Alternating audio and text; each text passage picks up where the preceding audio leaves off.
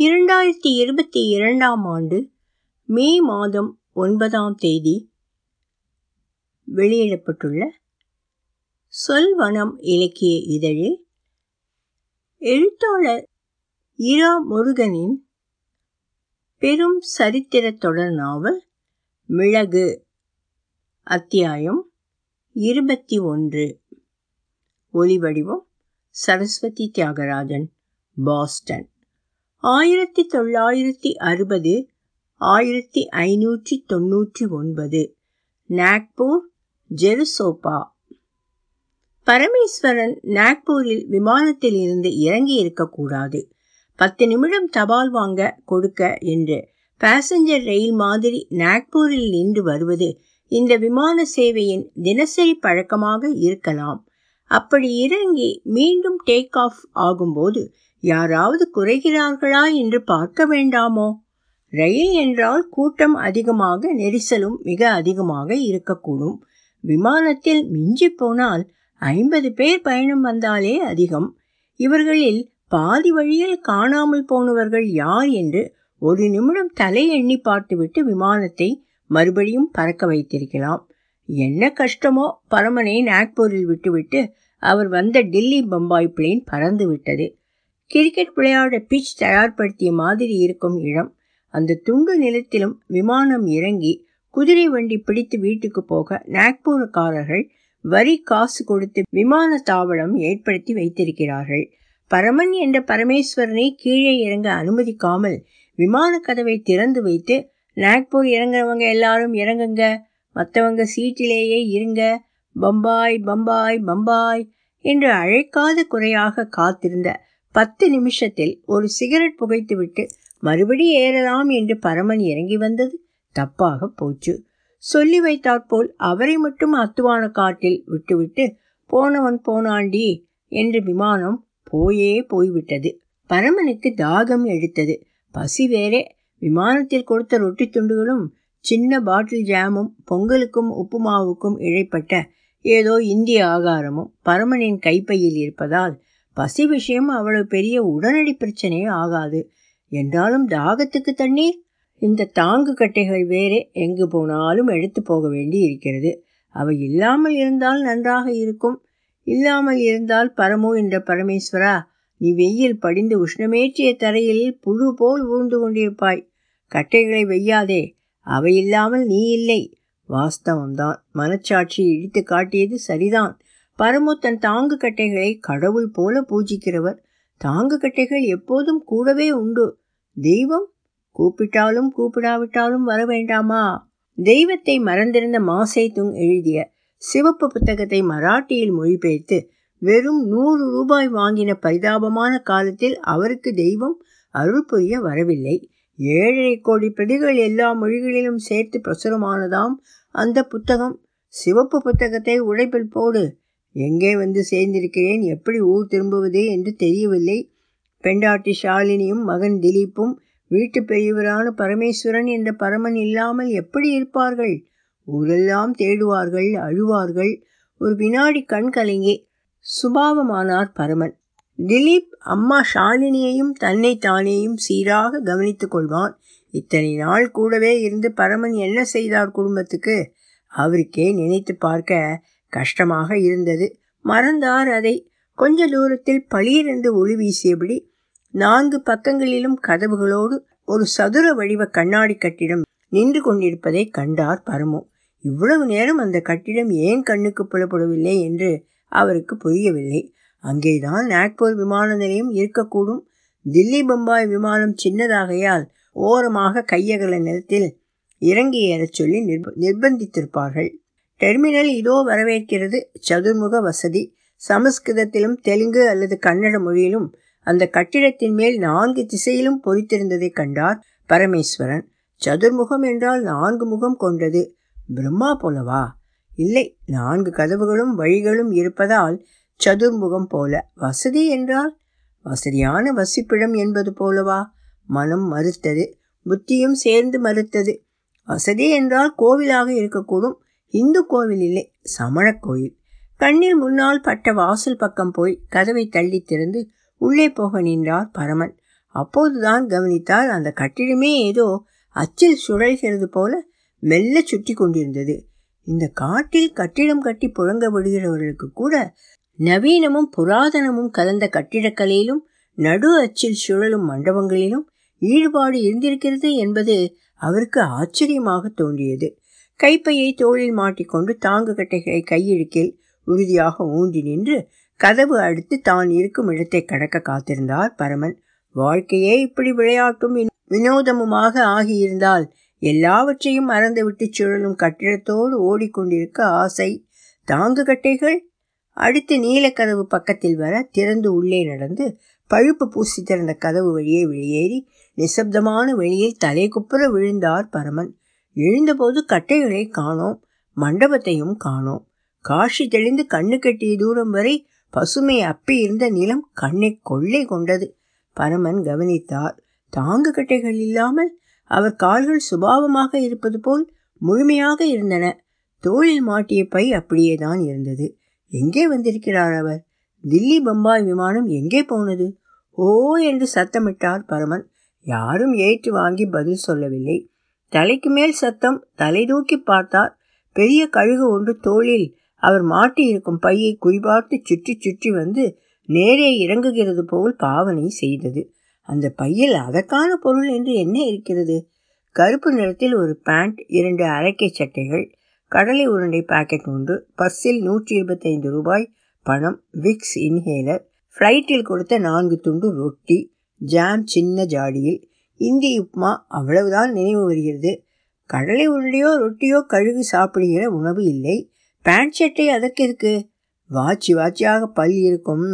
பெரிய சைஸ் சீப்பு ஒன்று மாட்டுங்காவில் ஸ்டேஷன் பக்கத்தில் வாங்கியது கூட உள்ளே வைத்திருக்கும் நினைவு. பரமேஸ்வரனுக்குத்தான் படியாத தலைமுடி. பெப்பரப்ப என்று சிலும்பி நிற்கிற அதை தலையில் படிய வைத்து வாரி ஒதுக்கி நிறுத்த அந்த பிரம்மாண்டமான சீப்பை வாங்கி இதுவரை ஒரு தடவை கூட பயன்படுத்தியதில்லை. அதோடு பெட்டியில் வைத்திருந்து பரிசோதனையின் போது கீழே போட்ட razor shaving brush shaving soup soap toothpaste toothbrush எல்லாம் ஒரு பாலித்தீன் பேப்பர் பையில் வைத்து இருக்கிறது. பெட்டி விமானத்தோடு போய்விட்டது. அதில் முக்கியமாக ஒன்றும் இல்லை. பெட்டி இல்லாமல் வாழ முடியும். பை வேணும். கால் தானே சரியாகிவிட்ட சந்தோஷம் பரமனை ஓடச் சொன்னது. ஓடினார். நெல்லோ வேறேதோ பயிரோ செழித்து வளர்ந்திருந்த நிலப்பரப்பில் வரப்புகளில் காலூன்றி அவர் மெல்ல ஓடினார். முதலில் அடுத்து வேகத்தை அதிகமாக்கினார். கால்கள் வேர் யாருடையதோ என்பது போல் ஓடின. நிற்கிற இடத்திலேயே குதித்தார். முழு பலமும் பறந்த பரப்பில் ஊன்றி நிற்க வகை செய்த கால்கள் கால்கள் உயர்ந்து மீண்டும் கீழே இறங்கின. கனவில்லை நிஜம். மூச்சு வாங்க ஏ ஏ ஏ என்று யாரையோ கூப்பிட்டார். யாரும் எதிர்பட்டால் கால் முளைத்த கதையை சொல்லலாம். பகிர்ந்து கொள்ள வேண்டிய ஒன்று மணிக்கட்டில் கடியாரம் இருக்கிறதா என நோக்கினார். பிற்பகல் ஒரு மணி. எங்கே? அவருக்கு குழப்பமாக இருந்தது. பச்சை தாவர போர்வை போர்த்திய நிலம் ஒரு திருப்பத்தில் பாதை ஒன்றை சேர்ந்தது. பெரிய சாலைதான். முழுக்க சன்னமான கப்பி அடித்து வார்த்த சாலை. தார் பூசி சிமெண்டால் இட்ட தெரி இல்லை அது. வீதியில் போகும் வாகனம் எதையும் கைகாட்டி நிறுத்தி வழி கேட்டால் என்ன? தூரத்தில் வேகமாக வந்து கொண்டிருந்த வாகனம் நிற்கும் என்று பட்டது. அது அருகில் வந்தபோது குதிரைகள் இரண்டு பூட்டிய சேரட் என்று புலப்பட்டது. பரவாயில்லை. வேகமாக நகரும் ஏதோ ஒரு வண்டி. வலதுகை ஆள்காட்டி விரலை வானை நோக்கி உயர்த்தி காட்டியபடி நின்றார் பரமன். தடக்கென்று குதிரைகள் வேகம் மட்டுப்படுத்தி அருகில் நின்று காலை சிக்க ஓட்டி வந்தவன் அவசரமாக கீழே குதித்தான். புராண நாடகத்தில் வாகனம் ஓட்டுகிறவனாக வரும் நடிகன் போல் ஒப்பனை செய்திருந்தான் அவன். சகோதரா நாக்பூர் விமான நிலையத்துக்கு எப்படி போகணும்? இதைத்தான் இந்தியில் பரமன் கேட்டார். திடுக்கிட்டது போல் வியப்படைந்தவனாக நின்று கேள்வியையே திரும்பச் சொன்னான். அது பழைய சுத்த இந்துஸ்தானியாக இருந்தது. சேரட்டின் ஜன்னல் ஒன்று திறக்க பருமனாக உள்ளே அமர்ந்திருந்தவன் வாயில் வெற்றிலை அறைபட என்ன ஆச்சு என்று தலையை உயர்த்தி ஆட்டி கேட்பதாக பாவனை செய்தான். Nagpur airport my dear friend could you please direct me நல்ல உச்சரிப்பில் ஆங்கிலத்தில் வினவினார் பரமன். வந்தவன் முகம் ஆச்சரியத்தை சொல்ல சேரட்டில் இருந்து இறங்கினான். புராண சரித்திர நாடகத்தில் பெரும் தனவந்தராக வேடம் போட்டு நடிக்கிற நடிகனாக அவன் தோன்றினான். இளம் பெண் ஒருத்தி வண்டிக்குள்ளிருந்து வந்து சேரட்டின் ஜன்னல் வழியே நோக்கினாள். அவள் பார்வையை பரமன் மறக்க முடியாது. வண்டிக்குள் இருந்து இறங்கி நிற்பவரிடம் ஏதோ சொல்லி பரமனையும் விழுங்கி விடுவது போல் பார்த்தாள் அவள். எழுபது வயது கிழவனிடம் அப்படி என்ன பொலிவு கண்டாள்? பெருவணிகன் பரமனை சேரட்டில் ஏறச் சொல்லி கை காட்டினான். அந்த பெண் புன்முறுவல் பூத்தது மிக்க அழகாக இருந்தது. கவர்ந்திழுக்கும் கண்மை தவிர வேறு ஒப்பனை இல்லாத அழகிய முகம் அது. சேரட்டின் பக்கவாட்டு கதவில் பதித்திருந்த கண்ணாடியில் தன் முகம் பார்த்தபடி பரமன் கைப்பை சுமந்து சேரட்டில் ஏற கண்ணாடியில் தெரிந்தது பரமன் இல்லை இளைஞன். ஆயிரத்தி தொள்ளாயிரத்தி இருபதுகளில் பரமன் கதர் சட்டையும் மூக்கு கண்ணாடியுமாக அச்சு அசல் அப்படித்தான் இருந்தார். இருபதுகளுக்கு மறுபடி போனது போல் அவருக்கு தோன்றியது. அந்த பெண்ணை எங்கோ பார்த்தது போல் இருந்தது நினைவு வந்தது. பரமனின் தகப்பனார் நீலகண்டன் தன் இளைய சகோதரரான மகாலிங்க ஐயர் ஒரு ரெட்டிய கன்யகை மேல் மையல் போன்ற கதையை அரசல் புரசலாக சொல்லியிருக்கிறார். அந்த கருத்து மெலிந்த இளம் பெண்ணான ரெட்டிய கன்னிகையை அடர்த்தியான மார்பகங்களோடு இப்படித்தான் கற்பனை செய்திருந்தார் பரமன். நீங்கள் என்ன மொழி பேசுகிறீர்கள்? என்று அடுத்து கேட்டார் பரமன். இது கொங்கணி என்றார் பெருந்தணிகர் அவரை அச்சு அசலாக வர்ணச்சித்திரமாக மராட்டி குழந்தைகள் பத்திரிகையில் பார்த்திருக்கிறார் பரமன். தமிழ் தெரியுமா? அடுத்த கேள்விக்கு அரவம் தெரியாது என்றாள் அவள் குறுநகையோடு தெலுங்கில். எந்த ஊர் போகிறோம் அவர் தமிழில் கேட்டார் ஜெருசோப்பா என்றாள் அந்த பெண். இந்த பெயரை இப்போதுதான் முதலில் கேட்கிறார் அவர். எந்த மாநிலத்தில் இருக்கும் ஊர் அது? என்று பரமன் கேட்க அந்த பெண் தமிழும் புரியாதது போல் அழகாக விழித்து பார்த்தாள். பரமனை பஞ்சாப் அல்லது வங்காள பிரதேசத்து ஊராக இருக்கலாம் என்று தோன்றியது அவருக்கு. தில்லிக்கும் பம்பாய்க்கும் இடையே என்னதான் விமான பயணம் என்றாலும் கிழக்கில் உள்ள வங்காளம் ஏன் வர வேண்டும்? பஞ்சாபுக்கு பரமன் போயிருக்கிறார். இந்த பெயரில் ஓர் ஊர் அங்கே இருப்பதாக நினைவு இல்லை. ஜெருசோப்பா என்பது லத்தீன் மொழி பெயராக காதில் விழுந்தது. ஒருவேளை பாகிஸ்தானில் பஞ்சாப் பிரதேசத்தில் இருக்கும் ஊரா? இந்திய விமானம் ஏன் பாகிஸ்தானுக்குள் புகுந்து புறப்பட வேண்டும்? நீங்கள் என்ன செய்கிறீர்கள்? என்று இங்கிலீஷில் கேட்டு அதற்கு பதில் வராததால் தமிழிலும் கேட்டார் பரமன். ஜெரிசோப்பாவில் அரிசி கோதுமை இதர தானியங்கள் முழுக்கொள் முதலும் சில்லறையாக படியால் அளந்து அளித்தும் வியாபாரம் செய்து வருகிறேன் என்றார் பெருவணிகர் அந்த பெண் அவருடைய அண்ணன் மகளாம். போர்த்துகல் தலைநகர் லிஸ்பனிலிருந்து வந்தவளாம். மிர்ஜான் கோட்டைக்கு போகிறார்களாம். அது எங்கே இருக்கிறது என்று கேட்க நினைத்து வேண்டாம் என்று வைத்தார் பரமன். ஜெருசோப்பா வந்ததும் தொலைவில் இருக்கும் ஊர்களுக்கு போக வண்டிகள் கிடைக்கும். நீங்கள் குறிப்பிட்ட ஊர் எங்கே இருக்கும் என்று எங்களுக்கு தெரியவில்லை தான் அந்த வண்டிக்காரர்களுக்கு கண்டிப்பாக தெரியும். வண்டி அடி என்று கேளுங்கள். வண்டிகள் நிற்கும் இடத்திற்கு வழி சொல்வார்கள். யாரும். அந்த பெண்ணுக்கும் அவளுடைய சிற்றப்பருக்கும் நன்றி சொல்லி சேரட்டை விட்டு இறங்கினார் பரமன். சகல நறுமணங்களையும் தன்மேல் கவிந்து போவதாக நினைத்து பார்த்த பரமனுக்கு இந்த வயதில் இதெல்லாம் தேவையா? என்று மறுபடி தோன்றியது. இரண்டாவது கிளர் ஒளி இளமை ஏன் கொடுக்கப்பட்டிருக்கிறது? யார் கொடுத்தார்கள்? ஜெல்சப்பா என்ற நகரின் சிறப்பாக பரமன் கண்ணுக்கு பட்டது ஒருத்தர் விடாமல் ஆண்கள் பூ வேலைப்பாடு செய்த நீளக்குள்ளாயும் மூலக்கச்சம் பாய்ச்சி கட்டிய வேட்டியும் ஜிப்பாவும் இல்லாமல் முகலாய மேல் சட்டையான குப்பாயமும் இல்லாமல் இரண்டும் கெட்டதாக மேலுடுப்போடும் வளைய வந்து கொண்டிருந்தார்கள். வயதானவர்கள் கணுக்காலுக்கு வரும் அங்கி அணிந்திருந்தார்கள். கடைகள் எதிலும் பலகை நாட்டியோ முகப்பில் பலகை தொங்கவிட்டோ என்ன விற்கும் கடை என்று தகவல் பொறிக்கப்பட்டிருக்கவில்லை. நாற்காலிகளே இல்லாத கடைகள் அவையெல்லாம். விற்கிறவர்களும் வாங்குகிறவர்களும் நீளமாக கூரைப்பாய் விரித்து மேலே துணி போர்த்தி அமர்ந்திருந்தார்கள். இவர்கள் எல்லோரும் பெரிய நாடகம் ஒன்றை நடத்தப் போகிறவர்களாகவும் அதற்காக விடிந்தது முதலே ஒப்பனை புனைந்து வந்திருக்கிறார்கள் என்றும் தோன்றியது. கடைவீதியில் நெரிசல் இல்லாவிட்டாலும் அலைந்து கொண்டிருப்பவர்கள் கணிசமாக தெரிந்தார்கள். தோளில் மாட்டிய விமான அடையாள அட்டை காதில் கோர்த்து வைத்த கைப்பையோடு பரமன் நடக்க காலில் சாதாரண கேன்வாஸ் ஷூக்களை யார் அணிவித்தது என்று புரியாமல் குழம்பினார் அவர். கால்கள் மின்சார ரயில் விபத்தில் போகும் வரை அவர் அணிந்த ஷூக்கள் இல்லையோ அவை? இந்த உடுப்பும் காலனியும் அவரை கடைத்தெரு மக்களிடமிருந்து வேறுபடுத்தி காட்டினாலும் காரியமாக அதை யாரும் கவனிக்கவில்லை. வண்டி அடிக்க எப்படி போகணும்? என்று தமிழில் கேட்டதும் அங்கே நின்று கூக்குரலாக பேசிக் கொண்டிருந்த நான்கைந்து வண்டிக்காரர்கள் சுமாரான தமிழில் எந்த ஊருக்கு போகணும் என்று விசாரித்தார்கள். அந்த தமிழ் நிறைவே இப்போது பேசும் தமிழை விட வித்தியாசமாக இருந்தது. கவனித்து கேட்டால் புரிந்தது. நாக்பூர் போகணும் என்று சொன்னதும் அவர்கள் நடுவே அமைதி நிலவியது. அங்கே என்ன விஷயம்? கிச்சிலி பழங்கள் வாங்கி வரணுமா? வயதான ஒரு வாடகை வண்டி ஓட்டி பாக்கும் என்று காவியாகி போன பற்கள் ஏ என்று சிரித்திருக்க விசாரித்தான். பக்கத்தில் இன்னும் இரண்டு பேர் நாகபுரி வரவில்லையோ? நாகபுரி கிச்சடி வாங்க போயிட்டு வரோம் நாகபுரி என்று கூவ தலையில் கூடை நிறைய ஆரஞ்சு பழங்களை சுமந்து கொண்டு வந்த தொழிலாளிகள் இரண்டு பேர் பக்கத்தில் மாம்பழ கூடையோடு வந்த கட்டான பெண்ணை காட்டி துளு மொழியில் ஏதோ சொல்லி கடந்து போனார்கள். ஆரஞ்சு பழங்களை விட மாம்பழங்கள் பெருசு என்கிறான். பாக்குவாய்க்காரன் பார்வையை நிறுத்திச் சொல்ல அந்த பெண் என்று காரி உமிழ்ந்து கடந்து போனாள். போகும்போது பரமனை பார்வையால் அளவெடுத்துத்தான் போனாள். எந்த நாட்டிலும் எந்த ஊரிலும் எந்த காலத்திலும் இதெல்லாம் ஒரே மாதிரி தானோ என்றாலும் கிழவர்களை மோகிக்கும் ஊரா இது? வரிசையாக புழுதியை கிளப்பிக் கொண்டு படை மாதிரி இருபது முப்பது வண்டிகள் குதிரைகள் சீராக ஓடிவர கடந்து போனதை கவனித்தார் பரமன்.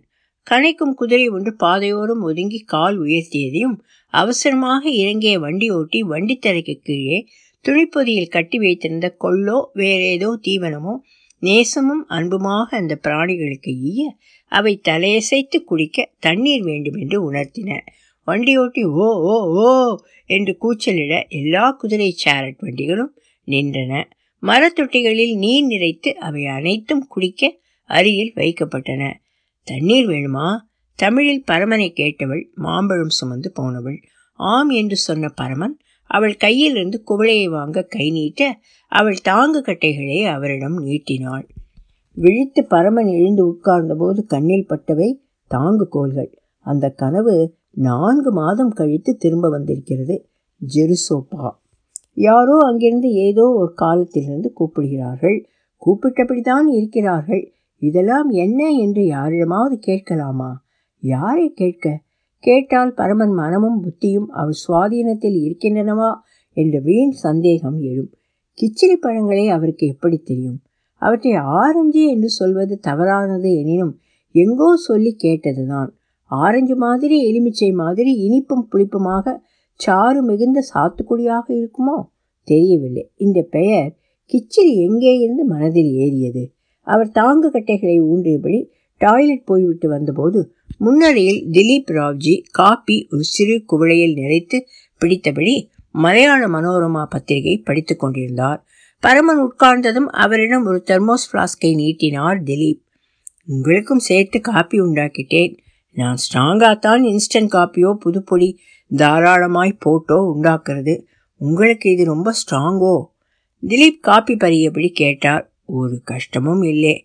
காப்பியே குடிக்காமல் எத்தனை வருஷம்? ஆமா உனக்கு ஜெருசப்பா தெரியுமா? கன்னட லிங்காயத் புருஷால் பேர் மாதிரி இருக்கு.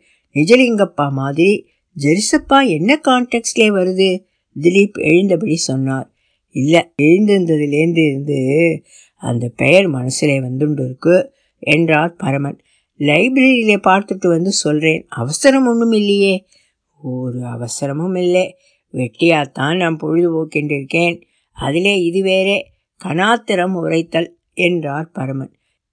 இது சிலப்பதிகாரத்திலே ஒரு சாப்டர் தலைப்பு இல்லையோ? கணாத்திரம் உரைத்த காதை? திலீப் ஆச்சரியம் தெரிவித்தார். ஆம் என்று மகிழ்ச்சியாக தலையாட்டினார் பரமன். பரவாயில்லை இதெல்லாம் எப்போதோ படித்தது. இன்னும் நினைவு இருக்கு. திலீப் ராவ்ஜிக்கு தன் நினைவு சக்தியை பற்றி நியாயமான பெருமை ஏற்பட்டது. நாம் ரெண்டு பேரும் அப்பா பிள்ளையாக இல்லை. சகலமானதிலும் ஆர்வம் கொண்ட ரெண்டு சக மனுஷர்களாக நிறைய பேசிட்டோம். பேச இன்னும் இருக்கு. அதெல்லாம் முடிகிற போது நான் என் கனவுகள் பற்றி சொல்கிறேன் அது நிஜத்துக்கு வாசல் கதவு திறக்கும்னு தோன்றுது. முக்கியமாக இந்த ஜெர்சோப்பா. திலீப் ராவ்ஜி சரிதான் என்று தலையசைத்து காலி கோப்பையோடு சமையலறை பக்கம் நடந்தார். அவரிடம் கிச்சிலி பழங்கள் பற்றி கேட்டிருக்கலாம். போகட்டும். இன்னும் பேசவும் கேட்கவும் காலம் இருக்கும் என்று தோன்றுகிறது. திலீப் ராவ்ஜி அவன் மகன் அனந்தன் அவனுடைய ஜோடி வாசு எல்லோருக்கும் காலம் அவரவர்கள் கணக்கில் நிறைய வரவு வைக்கட்டும். வாசுவுக்கு பிள்ளை பேர் இருக்காதே அடுத்த தலைமுறை எப்படி தலையெடுக்கும் பரமனுக்கு ஏற்கனவே கொடுத்ததே கொடை மாதிரி. இனியும் வருடங்கள் தேவையில்லை இது சுயநலம் இல்லையா தெரியாது என்றார் பரமன் தனக்குள். திலீப் குரல் கேட்டது பின்னால் திரும்பி பார்த்தார் பரமன். நாளைக்கு சூரத்திலிருந்து மிளகு அனுப்பிடுவோம். விலை ரொம்ப கம்மியாக ஆனதாலே யாரும் இந்த சீசன்லே அனுப்ப அக்கறை காட்டலே. கையில் எடுத்து போகும் தொலைபேசி நீடிப்பில் உறக்க பேசியபடி திலீப் பாத்ரூமிலிருந்து வந்தார். எந்த வியாபாரத்திலும் இவ்வளவு சீக்கிரம் போதும்னு தோணுனதில்லை. மிளகு சீரகம் விற்கிறதுக்கு சொலகு முறம் விற்க போகலாம். அந்த சொல்லை எங்கோ கேட்டிருக்கிறார் பரமன். தொடரும். ஒலி வடிவம் சரஸ்வதி தியாகராஜன் பாஸ்டன்.